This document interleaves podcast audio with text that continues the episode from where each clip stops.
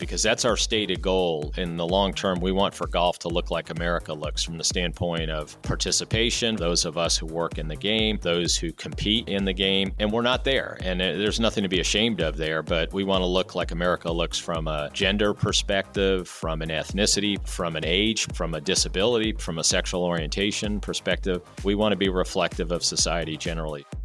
Welcome, everyone, to the Mod Golf Podcast, where we speak with golf's top influencers, entrepreneurs, innovators, and disruptors about their vision to reimagine, transform, and grow the game. I'm your host, Colin Weston, and today I have the pleasure of speaking with World Golf Foundation CEO Steve Mona. Hi there, Steve. Thanks so much for joining me today on the Mod Golf Podcast. My pleasure, Colin. Look forward to being with you. So, over the first 10 episodes of the podcast, I've spoken to some of the top entrepreneurs that are creating the future of golf, and your name keeps popping up as the person who is most passionately supporting the growth of the game. So, to start us off here, Steve, can you tell us a bit about yourself, along with a brief history of the World Golf Foundation and the mission of your organization? Sure, be happy to. So, just to give you a, a, background on my career in golf, it actually spans 37 years, starting at the Northern California Golf Association, where I was tournament director for about two years. From there, I moved to the United States Golf Association, where I was assistant manager of press relations, also for about two years.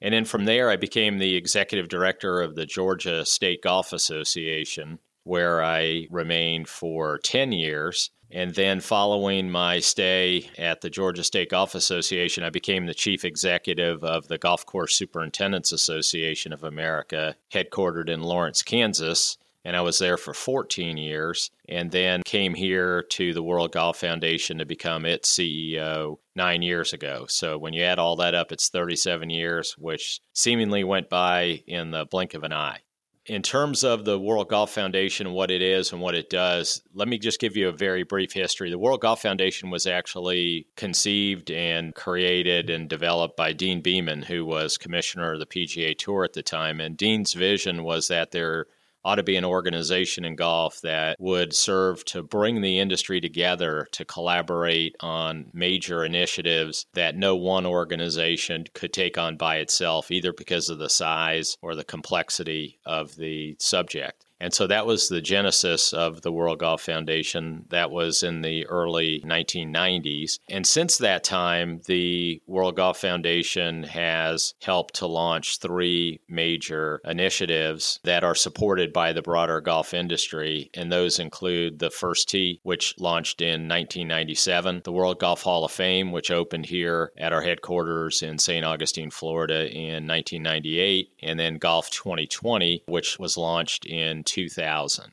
And so essentially, the World Golf Foundation is an industry coalition that brings different sectors of the industry together to focus on the biggest and broadest issues confronting the game of golf. That's probably the easiest way to put it.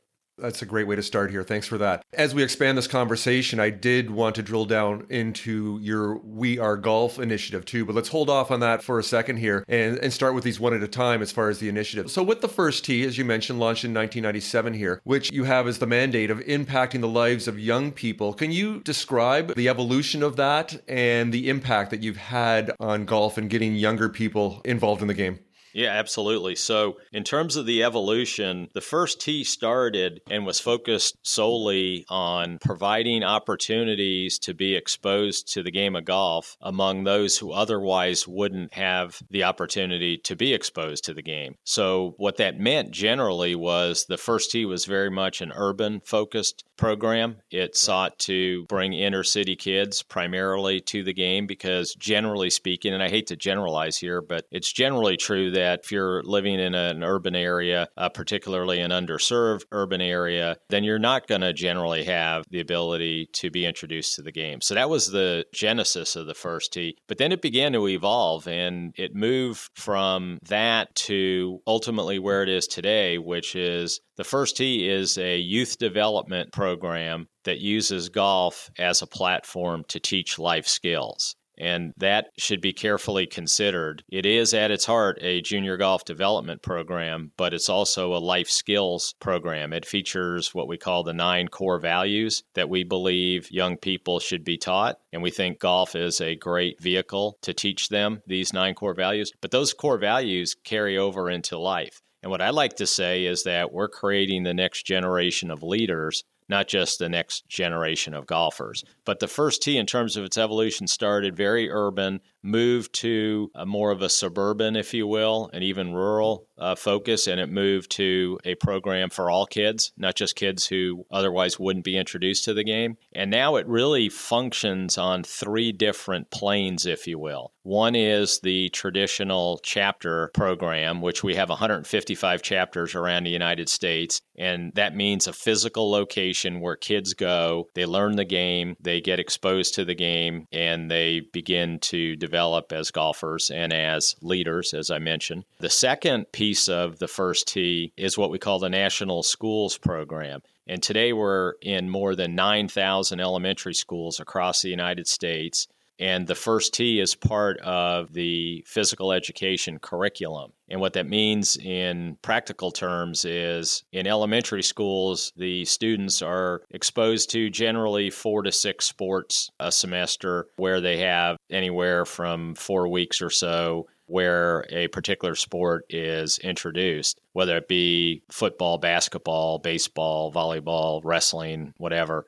And golf is now part of that curriculum. And so that is where we've been able to generate very large numbers, obviously, with 9,000 elementary schools. So that's the second area. That's called the National Schools Program. And then the third area is an area where we are taking the first tee to where kids are. Right. And that is specifically focused on boys and girls clubs, YMCAs, etc., where the first tee is offered as part of their uh, either after school or summertime programming. So that's really been how the first tee has expanded over time. And just to give you a sense, Colin, of scale, we reached over 5 million young people last year in 2016, and we established a goal in 2011 that we would reach 10 million young people between 2011 and 2017, and we're on target to do that by the end of this year. Amazing. Well, you just answered the next question I was going to ask you, which is the, the type of traction you've managed to get over the last few years and the data that you have on that. So that's incredible growth. So congratulations with that.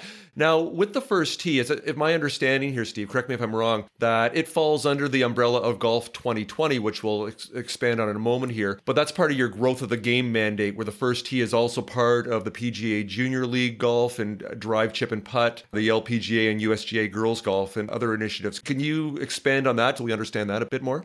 Yeah, I think I need to clarify that. Actually, the first tee is a separate entity. It falls under the banner of the World Golf Foundation, but it's a separate entity. Those five initiatives you referenced are all initiatives that Golf 2020, acting on behalf of the World Golf Foundation, identified three years ago as initiatives that we sought to promote on behalf of the industry generally. So, those five initiatives, just to refresh, are Get Golf Ready, LPGA USGA Girls Golf, the First Tee, Drive Chip and Putt, and PGA Junior League Golf. And we, as Golf 2020, work with the sponsors of those five organizations to provide marketing and other communication materials that we then ask all of our industry partners, of which we have more than 150, to help support through their own communication vehicles. And we're happy to say that in 2015, which was the first year that we did this program, all five of those initiatives achieved record levels of participation. Then in 2016, four of the five achieved record levels, and one was flat with 15. So we we'd like to think that we help to support participation in those initiatives. So that's the way that works. Now, with that, have you found, especially the last couple years, you've got some great traction and some explosion here on the, on the participation. Have you found kind of harnessing the power of social media has really helped fuel that, or are there other elements that you see that have helped move that forward, or is it just the fact you guys have been hammering away at it positively for so long now that it's finally taken hold, or is it a combination of factors in your mind? I think it's really a combination of everything you just said, Colin. I, I would uh, point to two, though, at the top of the list. One is, just as you said, the fact that we've organized this, we have minimized the group of initiatives to that group of five. Those are not the only five initiatives that are occurring in golf, but those are the five that we are helping to promote on behalf of the entire industry. And, and to get 150 plus industry organizations to support them as well was significant. But then you also mentioned social media, and I cannot overstate the importance of social media media. In fact, now most of our communication efforts begin and end with social media. And that's been an evolution just over the last few years. I don't know where things are going to go in the future, but I would dare say probably in that space. So that's been critically important to us. I do want to talk about Golf 2020 a bit more, but while we're segueing with our conversation with social media here, can you tell us a bit about your We Are Golf initiative? And I know that dovetails into National Golf Day, which I believe was on April 26th this year uh, at Capitol Hill. Can you talk a bit about those initiatives and how they all connect and move things forward for you? Absolutely. So, if you look at the uh, efforts of Golf 2020, you can really boil them down into three main categories. One are the promotion of the various player development initiatives, and we've talked about that. Two is advocacy on behalf of the game. And then, and that's what I'm going to come back to, and that's where We Are Golf and Image of the Game, which I wanted to speak to as well, fits in. And then three is, and three is important, and that is we also look at areas where golf doesn't look like America looks, because that's our stated goal in the long term. We want for golf to look like America looks from the standpoint of participation, from the standpoint of those of us who work in the game, from the standpoint of those who compete in the game, and we're not there. And uh, there's nothing to be ashamed of there, but we want to look like America looks from a gender perspective, from an ethnicity perspective, from an age perspective, from a disability perspective, from a sexual orientation perspective. We want to be reflective of society generally. So, the areas in which we're not at those levels, we focus on specifically. But I'll set that aside for a minute and come back to your question. So, We Are Golf is the industry's government relations initiative. And what we found, and this dates back to 2008, 2009, was that the golf industry didn't have a collective voice in Washington, D.C., uh, whereas almost every single industry and profession you can think of does have a collective voice. Now, that's not to say that there weren't and aren't certain industry organizations that individually have efforts in Washington and that's great. And those are efforts that inure back to the benefit of those organizations specifically. But generally, golf didn't have a presence. And we said we need to change that. So that's where We Are Golf was originated. And it has been around now since we actually launched it in 2009 and had our first National Golf Day actually in 2008 before We Are Golf was formally launched. But the whole premise behind We Are Golf is to give golf a collective voice in front of three bodies in Washington. One is the Congress, Two is the administration, specifically the White House. And three are the various agencies with which golf has a close and natural interface. And specifically, the best example I could give is the Environmental Protection Agency because so many of our issues relate to the environment. So, since that time, we have engaged a lobby firm. So, we retain a lobby firm on a part time basis. Their name is Forbes Tate Partners. They do excellent work for us. And then we, as those who work in the game and leaders in the game, converge upon Washington in a very visible way on National Golf Day, but also at various other times during the year. And what we're trying to accomplish essentially is very simple. We want to make sure that laws and regulations that have impact on golf in whatever way they might have the voice of golf considered before they are promulgated, either into law or regulation. And we've been fairly successful in our tenure so far at, achieving that. So that is We Are Golf in a nutshell. Now, if I understand this correctly, your efforts back in April or were not just exclusive to Washington, even though that's who you were boots on the ground there. That across America, I know, for example, you with We Are Golf, you partner with Top Golf, and we're offering free five minute lessons at their 27 locations. And I'm sure there were some other initiatives too. So it just wasn't what was happening in Washington that day. And also through social media, you guys were promoting us through the hashtag Grow Golf, I believe it was, also with this. And you were certainly very active that particular day across the country. Yeah, that's right. Thanks for mentioning that, Colin. And besides the actual physical day in Washington, there's much more to it. In fact, we were trending on Twitter that day, which is pretty significant for one event in Washington D.C. But yes, the the social media element and the with various entities such as Top Golf, you mentioned Billy Casper Golf also promoted it. A number of other organizations did as well. So it had very much of a national appeal to it, shall I say. Thanks for that. And I, I, want to get back to one of your earlier comments. You want golf to look like America. That really encapsulates your vision. I think people will get that immediately. The connectivity is very simple and clear. So, with that, it reminds me of one of the reoccurring themes we're having here with guests on the podcast, and that is making golf more inclusive, more welcoming from people I know that you're working with all the time. Elisa Gaudet, for example, with Women's Golf Day. I know on, on the task forces that you have with Chris Hart and also with Ron Powers with Top Golf and Peter Kratsios. This notion of inclusivity, you're not just talking the talk, you guys are walking the walk on this. I can see that with the not only the task force, but the advisory boards you have, that you do have a women's task force, a diversity task force, and a millennial task force. Even those three, could you drill down into those a bit more and, and what the plans are of what you can tell us? What do you plan to achieve with that in the near future and long term? Absolutely. So, in the case of all those task forces, so you mentioned diversity, you mentioned women's, you mentioned millennials specifically. Those are groups of people who are committed to that particular cause and who want to affect change and specifically move those areas more in alignment with what America looks like generally. So the efforts in those areas have primarily been around general participation in the game. For instance, you take women as an example. Women are 50 plus percent of the US population, but 24 percent of the golf population. Right. So, how do we move closer to the 50 plus percent? You look at minorities, which we define as African American, Asian American, and Latino, and they're about 37 percent of the US population, growing every day, by the way, but about 20 percent of the golf population. So, that's really really at the core of everything that we're doing. But on top of that, we're also looking at it from the perspective of the golf industry itself, and particularly in the area of diversity. The industry, if you look across it, and particularly at the leadership level, and I'm an example of that, doesn't look like America looks. It skews heavily male and heavily Caucasian. And there are various right. reasons for that, and that's there's it's not ever, anyone's fault per se. It just is where it is. But we are very intentional now about creating opportunities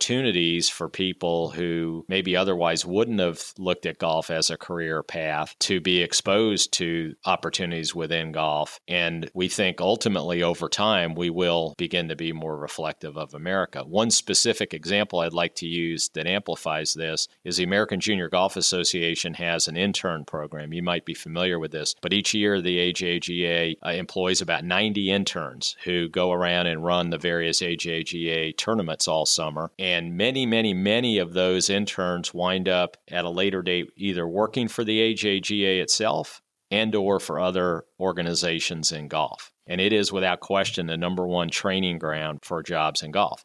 So when we talk about so how do we get the golf industry itself to look more like America? Well, you've got to go to the beginning of the stream, so to speak, and that's the AJGA program in part. So that's just one specific example on the ground on how we're trying to influence change.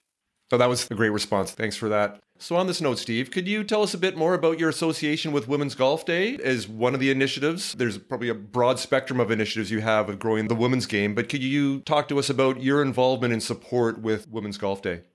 Sure. So when uh, Elisa first contacted me, and it's before she launched it, she laid out the vision for me, and I said, "This is something that we need to get behind." Because just as an aside, Colin, I should say that one of the things that we like to do is to help support initiatives of other individuals and entities. By no means do we feel like we have to do everything ourselves. And so this was a classic case of a person taking on responsibility for launching a, what ended up becoming a worldwide movement, if you will, that over two years has grown tremendously. And so, what we thought we could do would be to help give it credibility, one, by associating with it. And I think by virtue of the fact of our associating with certain activities or events, it gives it a certain amount of credibility. But two, through our communication channels to help to promote and publicize it. And so that's really the extent of what we've done with Women's Golf Day. Now, that really leads to a broader subject, which is women's golf generally. And without getting into all the detail, we've now been working with our women's task force for about five years now. And our main effort has been our Golf for Her, F O R, her.com website. Which we tout as the community for those who aspire to play and who play the game of golf. I should say, those women who aspire to play and who play the game of golf. And we've set it up much like a portal. The analogy I use is it's a little bit like the Atlanta airport. You rarely go to Atlanta, to stay, to stop, but you go through Atlanta to get to where you want to get. And it's very similar to our golfforher.com website. That's not generally your final point, but you get directed to where you want to go. So whether it's LPGA, USGA girls, or the first tee as it relates to girls, or the AJGA, whatever the case might be, the Executive Women's Golf Association is probably the best example. You get directed to that particular organization or program. So I cannot underemphasize the importance importance of the development of women's golf and the focus that we have on it today. And just as an aside, we're in the process right now with our women's task force of developing a new strategic plan for the next several years. So stay tuned for that. I think you'll see some exciting news coming out of that in the months to come. We'll definitely be looking forward to seeing that, Steve. So, with your organization, with the World Golf Foundation, I'm very interested to learn, as my background, not only as uh, as an architect and sport experience designer, but I'm very interested in the culture of businesses, not only at the startup level, but even at the more mature level that you guys are at there. Of course, your mandate of promoting the growth of the game and fostering golf's diversity and ensuring the vitality of the game. I'm very interested to hear as far as the makeup of the staff at World Golf Foundation. Are you mirroring this inclusive, welcoming environment and this diversity that, that you've been talking about with the participation in golf? Is that reflected where you want it to be within your organization right now?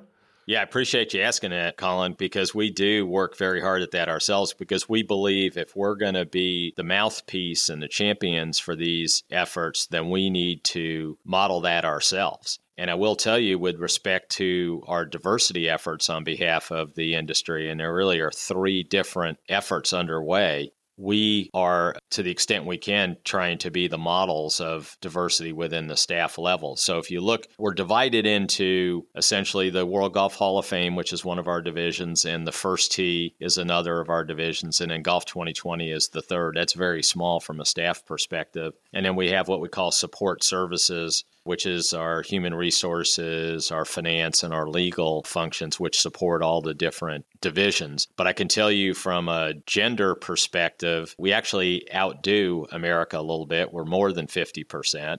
And from an ethnicity perspective, we are very close to that 37% number. In fact, at the first tee, we're there. The other two divisions were not. But if you total it all up, we're probably within, I'd say, five to seven percentage points. So I would dare say, with all humility, if you took any golf organization and did an assessment of its overall diversity if we're not at the top of the list, we'd have to be very close in terms of percentages relative to our overall staff. And we work very hard at that and take it very seriously. And we are not exactly in an area, St. Augustine, Florida, where there's a lot of diversity just native to the area. We have to work at it. I'm very pleased to hear that you guys are working at that and do bake that into the culture that you have there. So, another thing I wanted to talk about the fact you are the World Golf Foundation. You're not the US Golf Foundation. So, you do have an international reach. I can see here with some of your partners here with the European Tour and the R&A, besides uh, who you have in the in the US. Can you talk a bit about uh, your involvement internationally here. And I'm also interested, kind of a two part question, interested to hear the partnerships that you've cultivated and the value of those, because a lot of the, well, the guests that we have on, they wouldn't be where they are if they didn't have those partnerships to help accelerate them forward. So can you touch on those two things for us?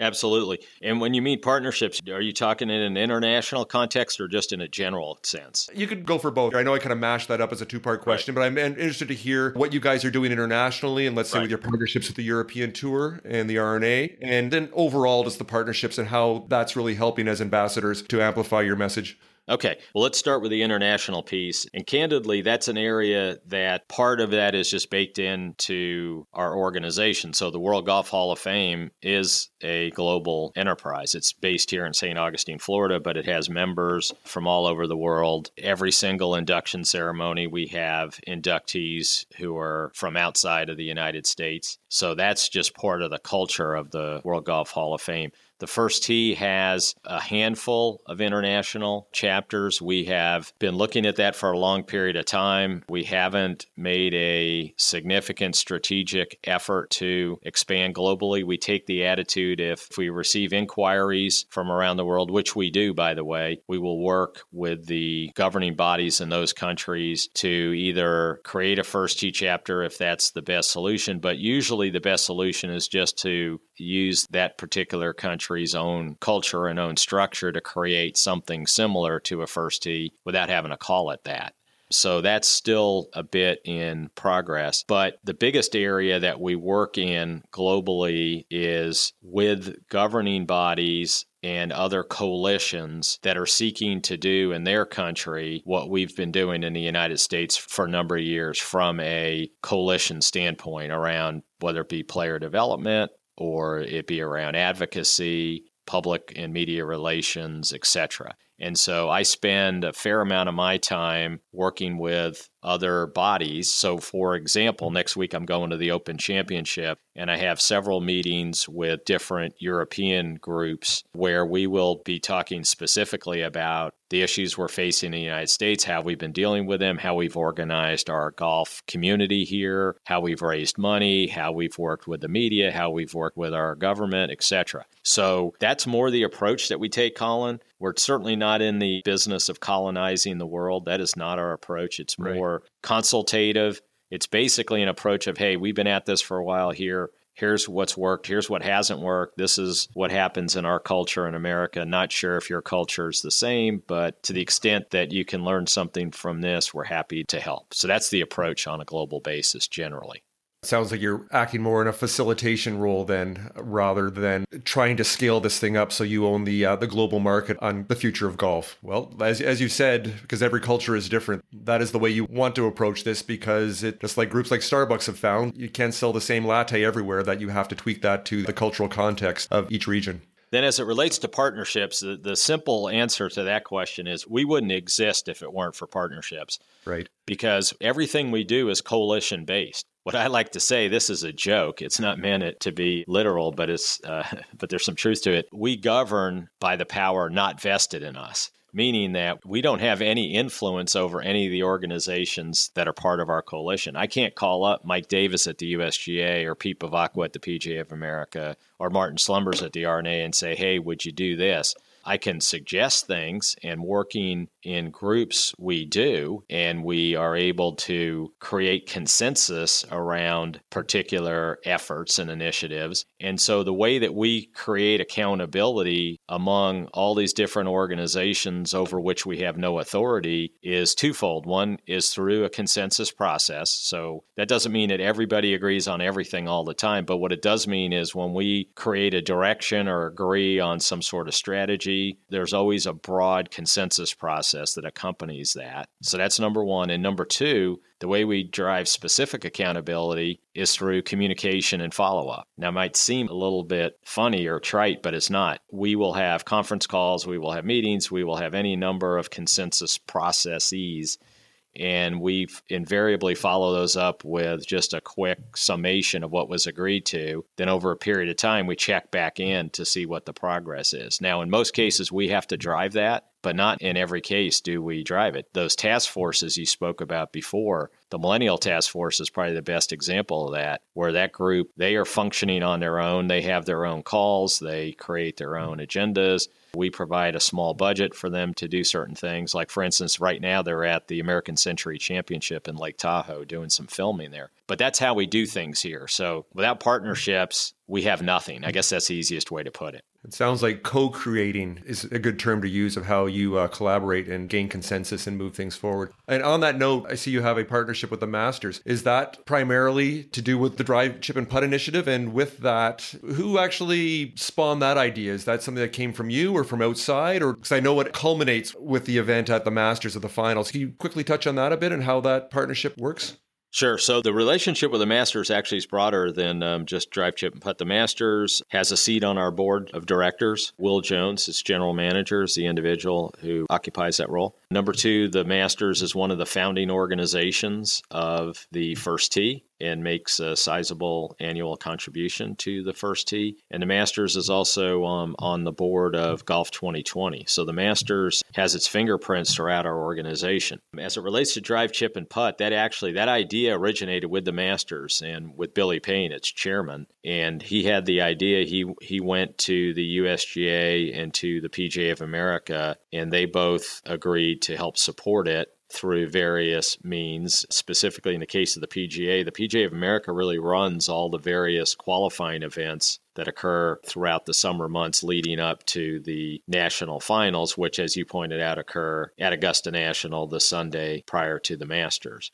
But that very much was something that was spawned by the Masters, underwritten in large measure by the Masters, and obviously promoted very heavily the week of the Masters as well. Yes. And one last comment on that. So, how many years has the drive, chip, and putt been in existence? And this year, how many young golfers did you have participating at that grassroots qualifying level?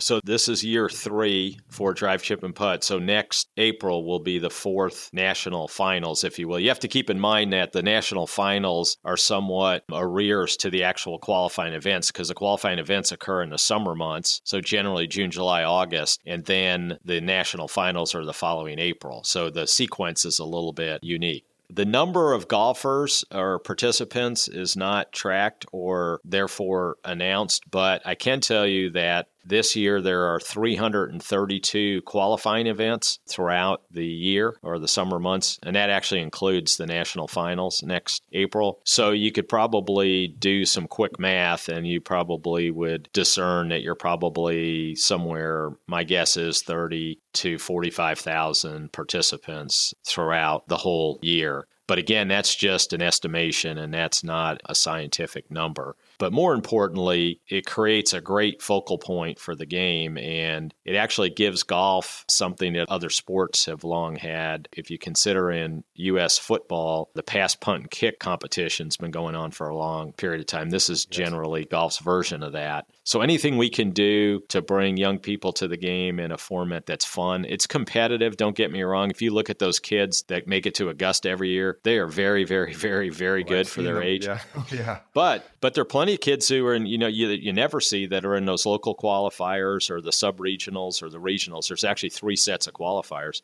You know, some of those kids are pretty new to the game. So it, it's a great opportunity for them to get out and experience golf. I'm very curious. I'm sure you're not able to track this, but I'm curious if there's a trickle up effect where kids that have never played before, or families that have never been involved in golf at all, that if the kids get involved at that level, that then the parents are then inclined to put a golf club in their hand, whether it's go to Top Golf or actually get out there and play around a golf. Very curious to see if there's any correlation between that. There's some people that are certainly getting involved in that level too that have never thought of playing the game because their kids are now doing it. No question. I mean, anecdotally, we're well aware of that. And, and that happens particularly in communities where golf's not part of the culture. We see that a lot in the Hispanic or Latino community. And again, I, I hate to generalize, but a lot of kids, young junior players, that golf was never part of the family culture. It just wasn't something you played. You didn't even think it was something that you could play, but the kids get introduced to it. The parents, who are great parents, want their kids to have as much opportunity as they can possibly have. They see the value value in that. Their kids talk about the game. The parents see that this could be an opportunity to spend more time with their kids playing the game. And so they migrate toward it as well. So there's clearly that piece going on, no doubt about it. And quickly, just a couple more questions before I let you go here, Steve. What have you found with the barriers that we we talk about every day? And I'm sure you've talked about it every day for more than a decade, if not longer now. Those barriers to entry with golf between it takes a long time, it's very expensive as far as accessibility, also, and the intimidation factor, especially on cost with families that are or challenged financially. How are you breaking that down to make it easier for them to get involved in the game?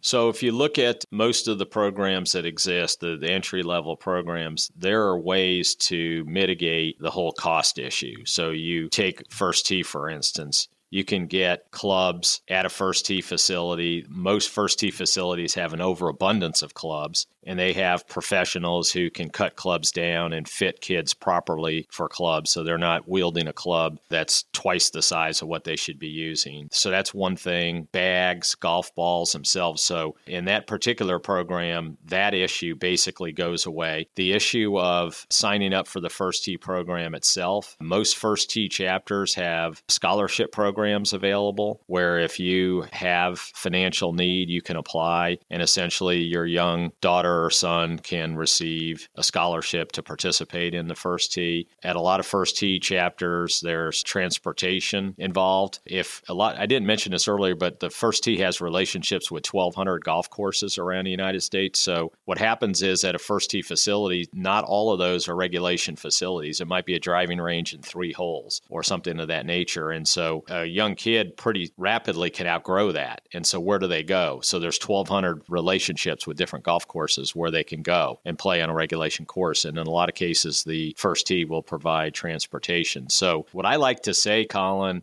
is if someone expresses interest in the game at a beginner level, particularly in these youth programs, but even in Get Golf Ready for that matter, the issue of equipment can be mitigated pretty easily, actually, at least to get started. So um, I'm not here to say that those are not real issues that cost, time, difficulty the game are not issues, but we feel like we've got in place pretty good efforts to help to mitigate those. Well, thank you for that. Before I let you go here, I'm going to bring up my crystal ball here and hand it over to you. I'm very interested to hear, especially through the lens through which you see the future of golf. Where do you see things being in, let's say, 20 years from now? And this could be pragmatic to way out there. I'm just, here's your chance. Where do you think golf will be in 20 years from now, or where would you like it to be?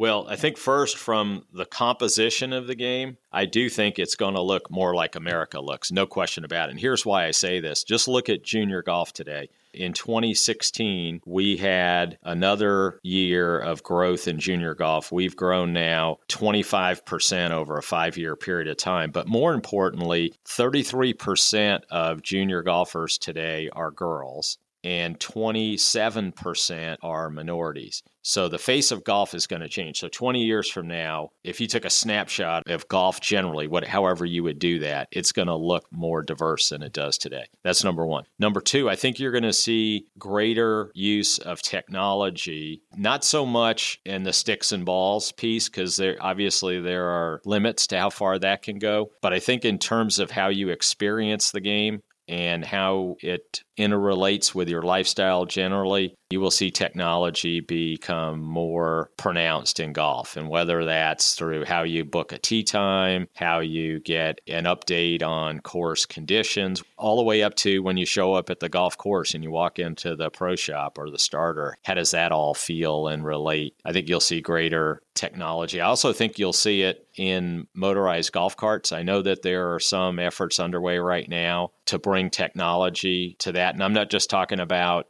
layouts of the course and yardages from different places, but bringing the outside world into the experience as appropriate because part of why we go out to play golf is to get away from the outside world. So I understand right. that but technology generally will be bigger. And I think at a competitive level, golfers are going to continue to move toward resembling more great athletes who have chosen to play golf versus highly skilled individuals who probably could only play golf. And all you need to do is look at the Dustin Johnsons and the Brooks Koepkas on the PGA Tour, et cetera, and then the Suzann Pettersens and others like that on the uh, LPGA Tour. I think you're going to continue to see these great athletes playing golf. And I think on that basis, some of the scoring averages and driving distance and those sorts of things will continue to be under assault. And I think that will actually be good for the game because just imagine if Michael Jordan, who's a pretty good golfer, put all of that effort and athletic ability behind golf, or LeBron James, you can name any number of people. Could you imagine a six-six Michael Jordan or a six-eight LeBron James with all the athleticism they have playing golf? It's kind of a scary thought, but but I think we're going to see that in 20 years. I really do. And that relates to a couple things. One, golf being exposed to these great athletes at a time where they might choose to pursue it. And then, secondly, the face of golf changing where people could see themselves part of it. And that's a big part, too, because I think a lot of people who might be able to maybe could have pursued golf just don't because they don't see themselves part of the game. But I think that'll change, too. So that's generally how I see it in 20 years, Colin.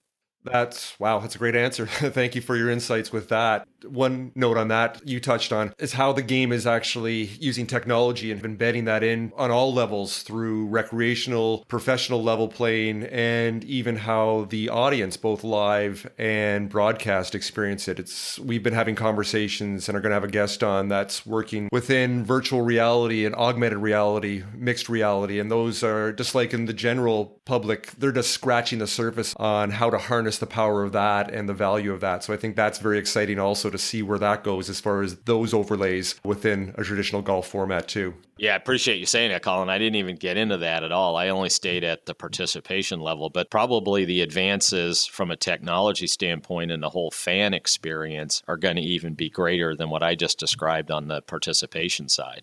Absolutely. And I think that's where, as you know, also, Steve, that's where there's an opportunity for a great growth in the game and the connectivity with the greater populace. And the golf audience in the industry is already big, but I'm sure you see it too that if you can channel or access and harness even a small portion of the non golf public, whether it's women, minorities, and everybody that's non golfers, there's a huge opportunity for the health of the game in the future. Well, that's a great point. And even if you just if you just limit it to people who are fans of the game, that's about three x as many people as who play the game. Yes. So just think about that. And and look, I'd like to touch everybody in society, but I'll just take people who are fans of the game. If we can convert even 25% of them into participants, look at what that does for the game. So we here here's the thing, Colin, not to digress here, but golf doesn't have an attraction problem at all. We have no really no problem attracting people to the game either to try it as a participant, but certainly to engage with it as a fan. Our challenge, and we're trying to address it obviously, is converting interest into trial and then trial into commitment. And it's a three step process. And every step of the way, there's complexities associated with it. But we're blessed as a sport that we have lots of people who engage with us as fans, and we have lots of people who are interested in it. We just have to move them along that continuum. Sounds like you are facing what almost every business faces, and that is increasing the diameter of that customer acquisition funnel and then getting them through and, and having the stickiness there so you have less churn and getting people more engaged in the game. So, and I think you guys are, well, I know you guys are certainly on the right track here, and the initiatives and the energy and the passion that you're showing here is commendable. So, before I let you go here, Steve, here's your chance to let our listeners know how they can take a look themselves at what you're doing. So, can you let people know how they can see what's going on with the World Golf Foundation? Foundation, Golf 2020, the first tee in the World Golf Hall of Fame. Yeah, so without, without making it sound like an alphabet soup of websites, uh, right. there really are two that I think if your listeners went to, they could navigate every place else they need to get. And this would give them the most holistic overview and would also give them the, the widest view of what's going on. So I would start off with golf2020.com. So I think that's pretty straightforward. Right and then wearegolf.org. And if they could get on one or both of those, eh, those are both pretty intuitive. They could take you pretty much wherever you want to go into the different World Golf Foundation organizations and outside to the various initiatives we were talking about. And without much effort, I think they could find out pretty much whatever they wanted to discern. And then the last one I have to say for our women and girls who are listening, hopefully there's a lot of them, please go to Golf for Her, F O R, golfforher.com. It is the nexus point for girls and women who either play the game or who are interested in the game. And it, it's a great site and commend that to our young girls and women who might be listening. That's great. And I will post links to all three of those in our episode show notes to make it easy for people to click through. And the fourth one I will add, of course, is the worldgolffoundation.org link also, which I know you can kind of drill down to all the other things you talked about. So that's great stuff. So, Steve, thank you ever so much for being the guest on the Mod Golf podcast today. This has been a great conversation. I've learned a ton, and I'm sure our listeners have too. And thank you again for your passion and your support for growing the game of golf. And hopefully, we'll uh, have a chance to talk again down the road and get more updates on what you're building with the World Golf Foundation. Well, thank you, Colin, for having me, and I'd be happy to come back at any time. And I appreciate your support for what we're trying to do as well. And I wish you the best in your venture as well. Thank you very much. All right, Steve. Thanks so much. Have a good day. You too, Colin. I hope you enjoyed my conversation with World Golf Foundation CEO Steve Mona. To learn more about the World Golf Foundation, go to our website, modgolf.fireside.fm, where you'll find links to the topics and content we covered in this episode. So, this episode wraps up season one of the Mod Golf Podcast. So, we're going to take a short break for the rest of the summer before we launch season two starting in mid September. So, I want to thank all my guests for the first 12 episodes we've had for the Mod Golf Podcast. Without them, we wouldn't have these amazing stories to tell about the future of golf. I'm your host, Colin Weston. You can reach us on Twitter, Facebook, and Instagram at Mod Golf Podcast. Thanks for joining us for this episode of the Mod Golf Podcast. I look forward to seeing you again in early September, where we'll have more stories about the innovators and influencers creating the future of golf.